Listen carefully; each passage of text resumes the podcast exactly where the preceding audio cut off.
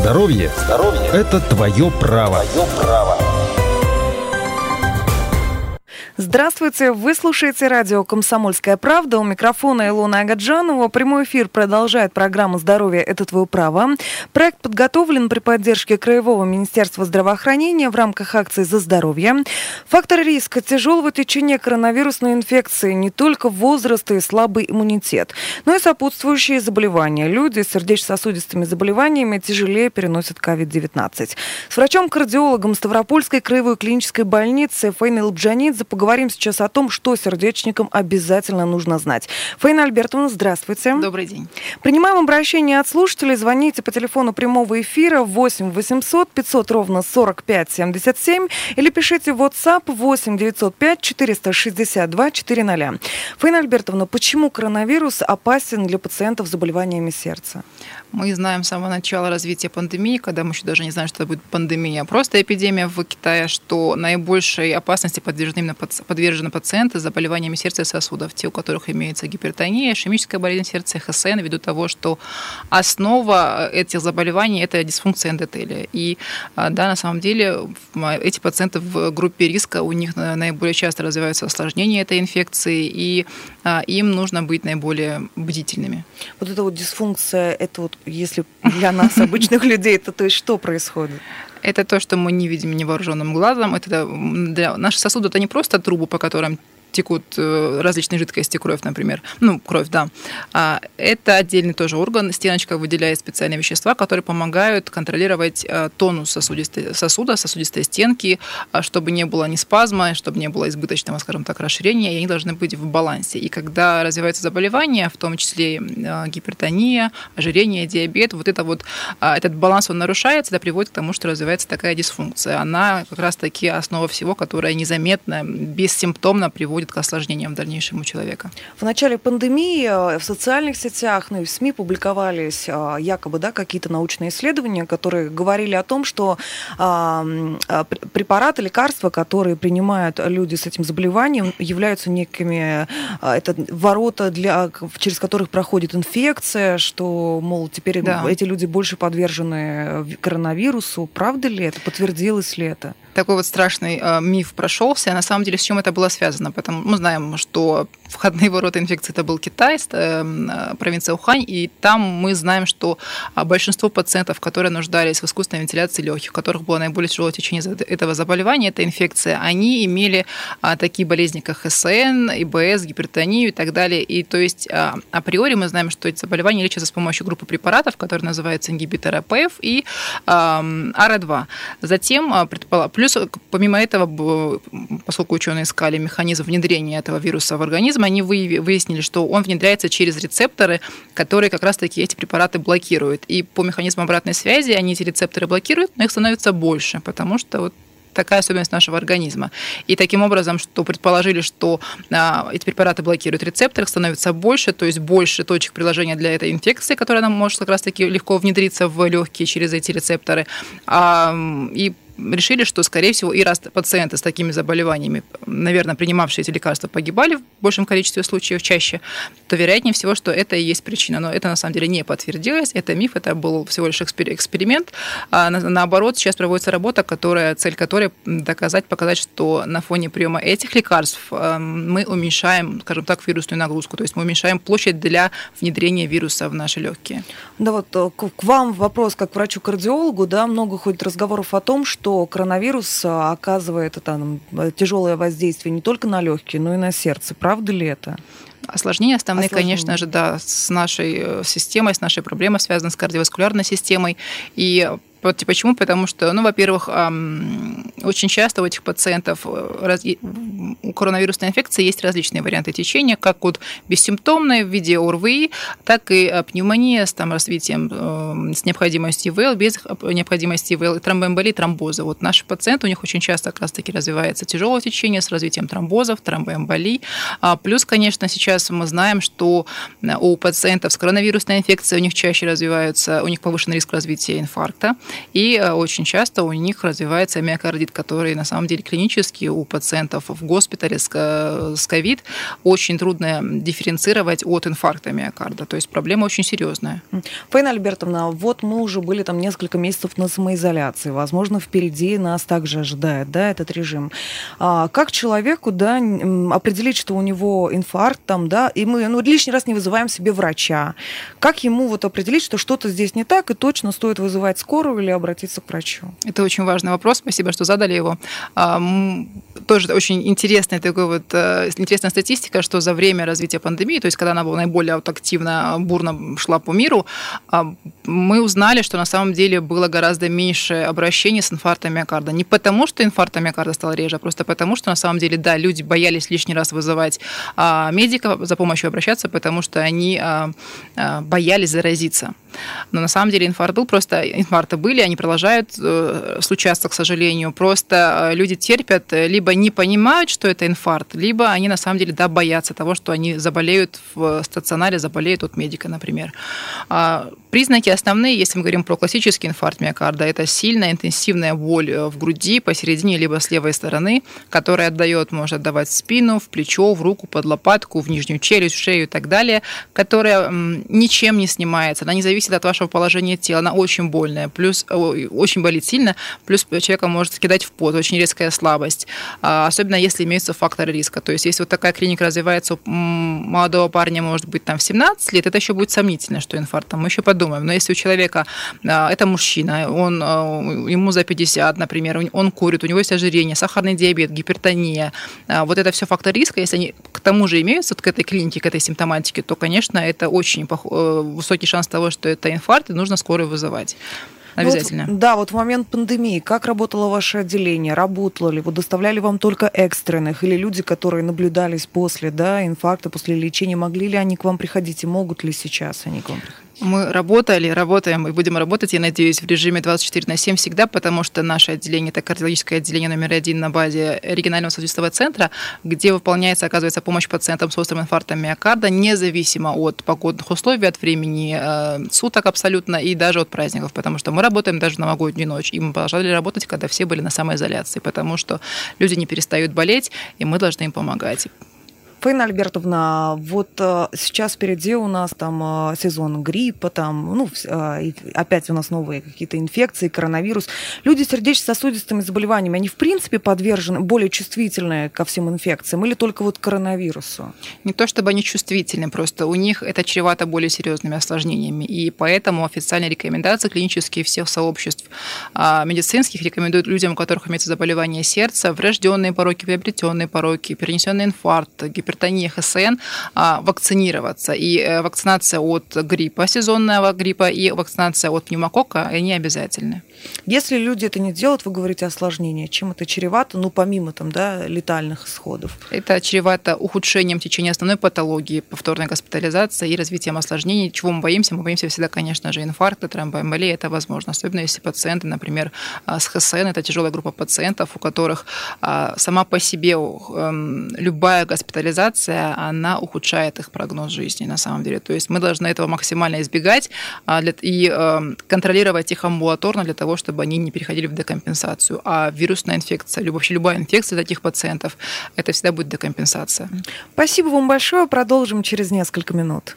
Имеются противопоказания. Необходима консультация специалиста.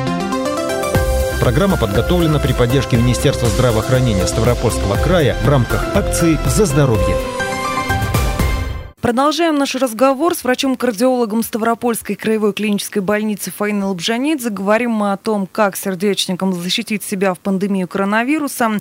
Принимаем обращение от слушателей. Звоните по телефону прямого эфира 8 800 500 ровно 45 77 или пишите в WhatsApp 8 905 462 400. Фаина Альбертовна, лечение людей с сердечно-сосудистыми заболеваниями да, от коронавируса, оно как-то отличается от обычного лечения? Не могу сказать, что он отличается, просто эти пациенты, мы знаем несколько форм течения заболевания, легкое, средне тяжелое, тяжелое, крайне тяжелое, и э, во всех вариантах есть своя, своя, своя специфическая схема терапии. То есть э, непосредственно схема терапии коронавирусной инфекции, она значимо не меняется в зависимо, независимо от того, какая есть коморбидная, то есть сопутствующая патология у этого пациента. Но э, люди с заболеваниями сердца, они должны получать также свою терапию базисную. И там, конечно, возможно некоторая коррекция в зависимости от состояния их давления, там, пульса и так далее, но они получают всегда свою терапию основную в том числе, особенно терапию, если они ранее им была назначена, терапия антитромботическая, то есть антигреганты либо антикоагулянты. И сейчас эм, интернет доступен всем, можно зайти посмотреть, найти информацию. Многие знают, что да, у таких пациентов, пациентов с коронавирусной инфекцией часто случаются тромбозы. Люди э, думают, ага, раз так, я буду умнее, я себя защищу, я приму лекарства заранее, буду принимать и буду защищен от таких осложнений. А, и покупают аспирины в различных формах и так далее. Этого делать нельзя категорически, потому что на самом деле это не рекомендовано. Лекарство это не игрушка, не витаминка, у всего есть побочные действия. И мы можем, а, наоборот, сделать хуже. Поэтому если а, человеку ранее врачом не был назначен тот же аспирин для постоянного приема пациенту-сердечнику, например, то самостоятельно его покупать его в рамках профилактики либо самостоятельного лечения коронавирусной инфекции нельзя категорически. То есть мы только сделаем хуже себе. А чем это чревато? Кстати говоря, не слышала, что люди самостоятельно, сердечники, там, могут пойти себе назначить профилактику. Такое действительно есть? Чем это чревато? Очень часто ко мне обращаются, вот даже в блоге пишут, спрашивают, а вот если я приму помбу, можно? Нет. Если вы ранее этого не принимали, нельзя. Почему? Если мы говорим про тот же самый аспирин, то даже не всем сердечникам его можно. Реклама, конечно, пропагандирует, что вот есть очень такая... Она везде на каналах, которые меня очень возмущают, что вот вам 50+, значит, вы должны принимать аспирин для того, чтобы защитить себя от инфаркта, от инсульта. Да, препарат защищает от инфарктов и от инсультов, но у конкретной группы людей, у которых высокий риск развития этой патологии. Если этого риска нет, а посчитать его, оценить, определить а, объективно может только врач, специалист, врач-кардиолог, а, самостоятельно купить, купив его и принимая, мы можем спровоцировать у себя желудочно-кишечное кровотечение, которое, например, если мы а, поздно его сами у себя заподозрим, либо поздно обратимся, может заканчиваться летальным исходом, например. Поэтому у, у людей, у которых низкий риск развития инфарктов и инсультов, ну, этот риск, опять же, повторюсь, определяет врач-кардиолог, у них риск от приема аспирина превышает пользу от этого приема. То есть не нужно заниматься самолечением. Фэн Альбертовна, раз мы уже заговорили о рисках, о группе риска, давайте определим какую-то картину. Вот еще раз, хотя мы неоднократно об этом говорили, кто подвержен сердечно-сосудистым заболеваниям, какой-то вот э, портрет этого человека. Можно ли? Кто подвержен заболеваниям, вот именно вот по сердцу вы имеете? По либо, сердцу, либо Нет, по сердцу, инфекцией? по сердцу, да. По сердцу это люди, конечно, те, это вообще заболевание сердца, заболевание 21 века, это заболевание наших привычек. То есть мы сами себе их наедаем, скажем так, простым языком. Не то, что наедаем, это люди, кто подвержен. Конечно, наиболее высок риск – это мужчина. То есть у мужчины больше шансов заболеть заболеванием сердца, но до определенного возраста. Дальше женщина его, кто вступает в менопаузу, она его догоняет, даже перегоняет. И женщины болеют обычно тяжелее, чем мужчины. У них чаще случаются а, фатальные исходы, например, от того же инфаркта. Это раз. То есть мужчина, чем старше, тем выше этот риск. Если э, имеется избыточный вес, ожирение, сахарный диабет, гипертония, даже независимо от того, ощущает ее человек, либо не ощущает, потому что это еще один расхожий миф, что если у меня гипер, там, давление мое рабочее 150 на 100, но я себя нормально чувствую, значит, ничего делать не нужно. Нет. Когда у нас мы себя плохо чувствуем, на самом деле в большинстве случаев уже поздно, потому что у нас есть поражение определенных органов и систем, когда мы вспять его повернуть уже не можем. Мы можем только защитить его от дальнейшего прогрессирования, от осложнений. А хотелось бы, наоборот, предупредить, чтобы не было вот этих вот поражений. Это раз. А, с гипертонией, лишний вес, люди, которые курят, конечно, это очень а, вредная привычка, которая приводит, является фактором риска развития и отягощения всех заболеваний, в том числе, конечно, заболеваний сердца люди, у которых гиподинамия, то есть малоподвижный образ жизни, которые вместо того, чтобы выгулять собачку пешком, используют гироскутер. Я такое тоже видела, даже у нас в городе. Была очень удивлена, поняла, что смекалки нам не занимать, но это не очень хорошо на самом деле. Вот. Эм, ну, наверное, это основные факторы были вот они. Конечно же, если... Это наследственность. Не то, чтобы а, вот сто процентов, если у вас в семье, там, у отца, у матери был инфаркт, у вас точно это будет. Нет, просто у вас этот риск выше, чем у людей, в чьей семье этого не было, и просто вам нужно быть более внимательным к своему здоровью и идти заранее, никогда уже вот совсем-совсем плохо и сил нет терпеть. Фаина Альбертовна, Николай, наш слушатель, дозвонился. Николай, вы в эфире, здравствуйте. Добрый день. Разрешите с врачом поговорить? Пожалуйста. Здравствуйте. Я, я, с, с вашего позволения я хочу немножко насчет диеты поговорить. Вот у, у меня вот такие вот происходят нюансы. Значит, я, я люблю очень жареную картошку, жареное сало с лучком. Очень калорийная и полезная для мужчины пища. Но после, который, конечно, физически работает. Значит, после этого у меня распухает лицо, отекают ноги и в области сердца боли начинаются. В чем причина? Подскажите, пожалуйста. Изжогом. Я, это я как человек, который просто проводит эфиры с врачами. Ну, изжога такой диете, конечно, тоже может сопутствовать. У вас, скорее всего, просто смотрите, вы употребляете пищу, да, конечно, жареная картошечка это вкусно, я не отрицаю, но а, то, что мы жарим, а, это все жиры, трансжиры, на чем мы жарим, это играет большое значение, и для здорового сердца желательно не жарить. Плюс вы употребляете сало, а это большое количество насыщенных жиров, которые влияют плохо на сердце и содержит, конечно же, соль. И учитывая, что вы говорите, что у вас распухает, отекает лицо, ноги, и потом болит сердце, у вас, скорее всего, на фоне вот такой прием, такого приема пищи происходит задержка соли в организме, задержка натрия, что приводит к повышению давления. И если у вас в этом, при этом еще дискомфорт в области сердца, это повод обратиться, конечно же, к врачу. Но такая диета, это вот часто это употреблять я бы не рекомендовала. Только по большим-большим праздникам, когда вы очень хотите, ну, тогда, конечно, можно, но не каждый день на обед. Пейна Альбертовна, вот это вот желание, да, вот на примере нашего слушателя Николая, вот вкусно поесть, несмотря на то, что да, там опухает лицо, там болит сердце. Часто ли вот именно прием пищи, вот питание а, вот на сердце влияет, и вот люди не могут остановиться и правильно даже лечение проходить, просто потому что не могут отказаться от жареной картошки? Я же опять говорю, это болезнь наших привычек. Да, очень многие пациенты, они, да, мы сами в себе понимаем, что если мы любим там сладенькое, очень трудно от этого отказаться, сесть на диету, там, если видишь, что твоя любимая кофточка не застегивается, то ты, может быть, естественно, в зубы немножечко себя ограничишь в еде. Но на самом деле, да, наши пищевые привычки, которые формируются еще в детстве из нашей семьи, от них потом очень трудно избавиться.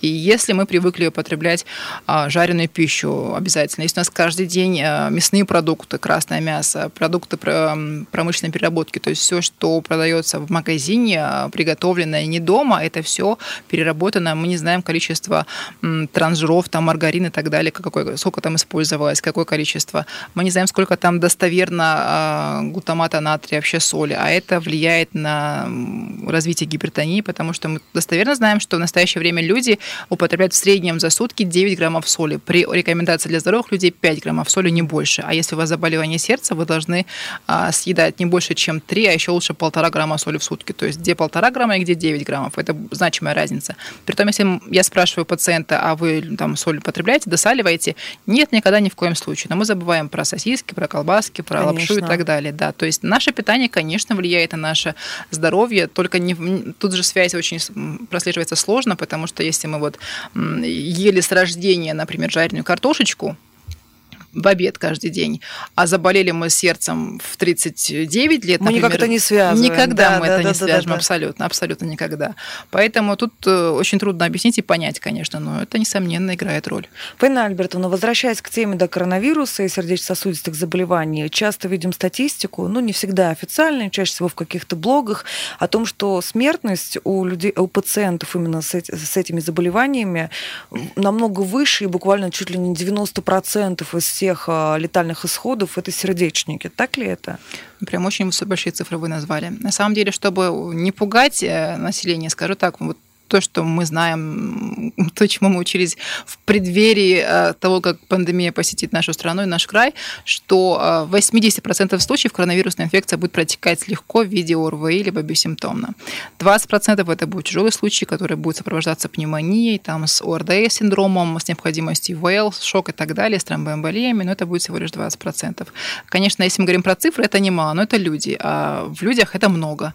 И, конечно, среди них преобладают люди с заболеваниями сердца и сосудов вирусов. И да, они сильнее, тяжелее болеют, и чаще а, у них летальный исход, именно потому что они, у них исходно они уже скомпрометированы, потому что я в начале эфира упомянула, что в основе всего дисфункция эндотелия, а коронавирусная инфекция как раз-таки все это еще больше отягощает и плюс является как бы таким вот а, инициирует развитие тромбозов, тромбов, и пациенты погибают в том числе от тромбоэмболии. И инфаркты, которые у таких пациентов случаются, они именно тромботического характера.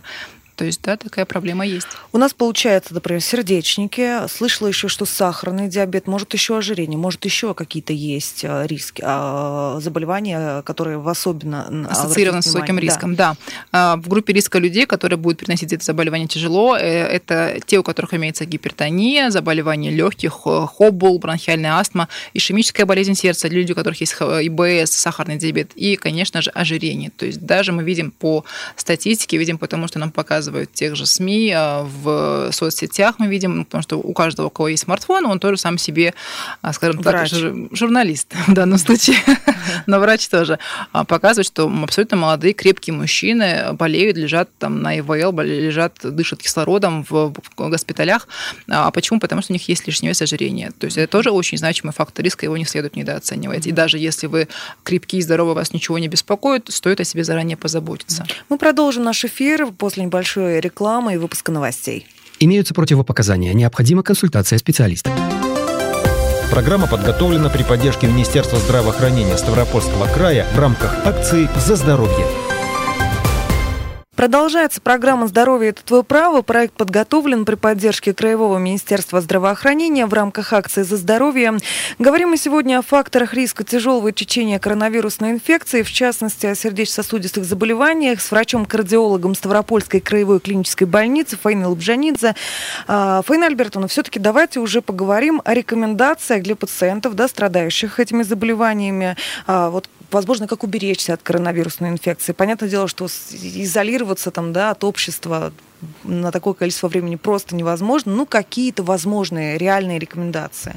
Конечно, изолироваться не получится, потому что все мы люди социальные, человек, в принципе, животное социальное, и тем более покупать бункеры, которые говорят, сейчас спрос на них возрос, не стоит, и в них прятаться тоже не нужно. На самом деле все просто, защита. Сейчас мы... А, в чем вообще опасность этой инфекции, почему все так кажется, что а, гиперболизировано? На самом деле опасность в том, что эта инфекция новая, и она протекает тяжело, и мы не знаем достоверно, ну, как бы сейчас, да, у нас есть варианты лечения, но сказать точно, что вот я вот тебе дам эту таблеточку, как, например, при гриппе, и тебе точно будет хорошо, ты вылечишься, и тебе не будет осложнений, мы не можем. То есть мы не знаем, у нас нет четкого, конкретного, стопроцентно работающего а, механи...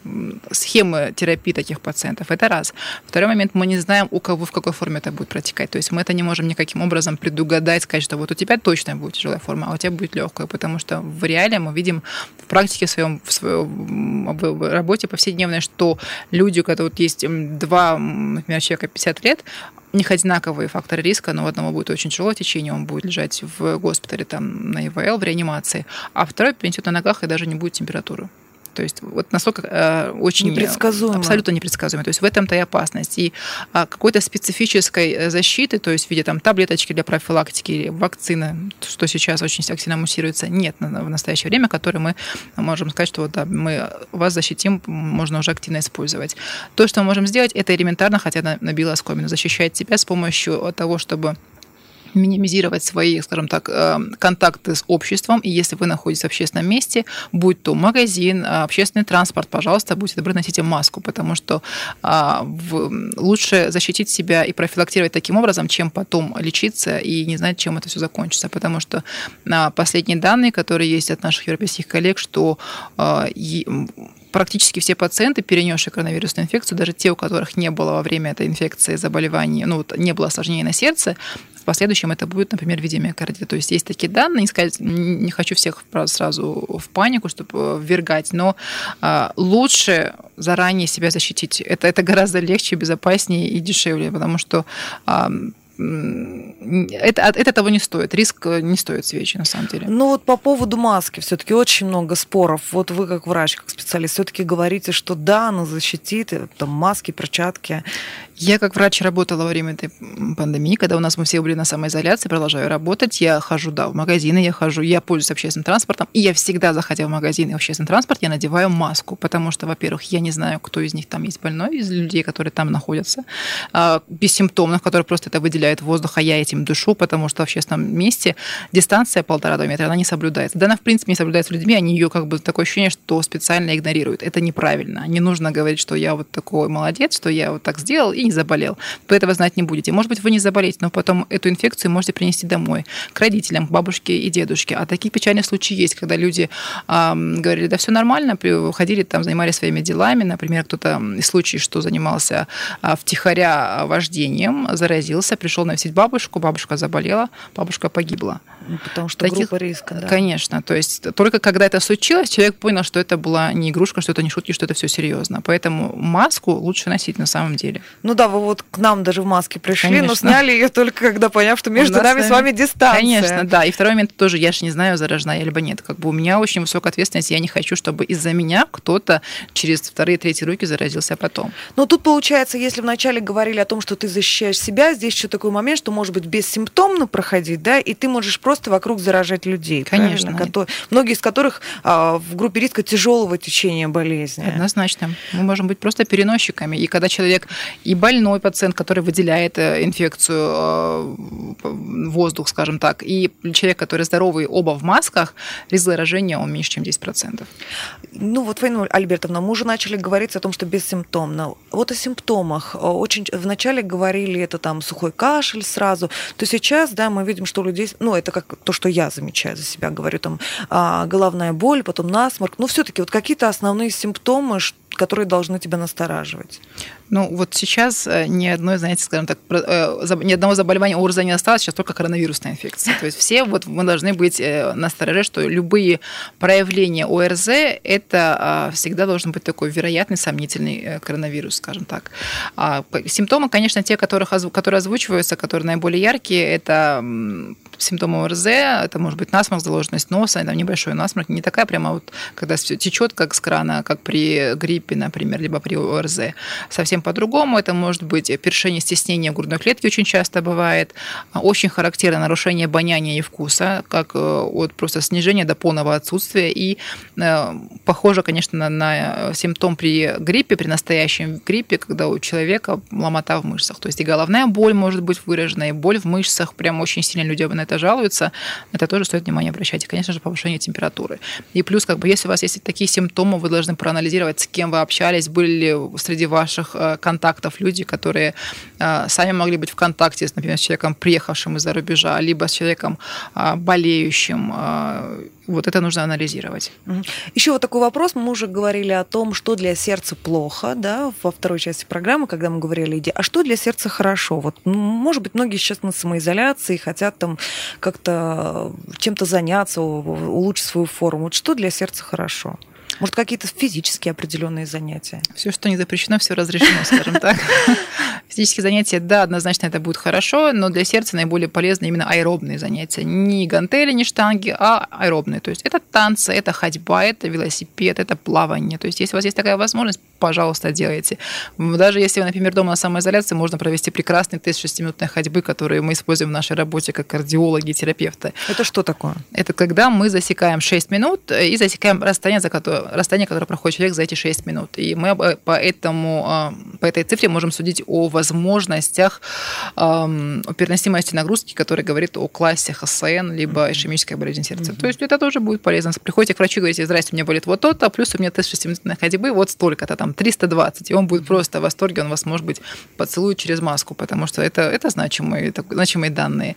То есть это нужно. Нужно постара... Э, сильно, не, конечно, избегать стрессовых ситуаций, сильно активно не изучать все вот эти вот мифы, фейки, которые гуляют в интернете, потому что сложно отличить правду от лжи, э, если ты не специалист. А всем подряд, всех подряд не слушать, потому что человек, который, например, занимается, не хочу никого обидеть, например, всегда занимался, ну, скажем так, изготовлением кукол а вчера, а сегодня он стал специалистом по коронавирусной инфекции и учит нас, да, как себя защищать, как лечиться особенно. Все, мы ему не, не верим, потому что мы должны сомневаться в том, откуда он это знает, почему он считает, что он имеет право нас этому обучать. Вот. Избегать стрессов, конечно, и стараться наладить свои а, пищевые привычки, а, питаться правильно, сбалансированно, употреблять клетчатку, конечно, сейчас мы край плодородный, у нас на деревьях по улицам растут яблоки и абрикосы, чему удивляются наши северные друзья, когда приезжают сюда. Мы можем их употреблять в пищу, это поможет нам, конечно, быть здоровее.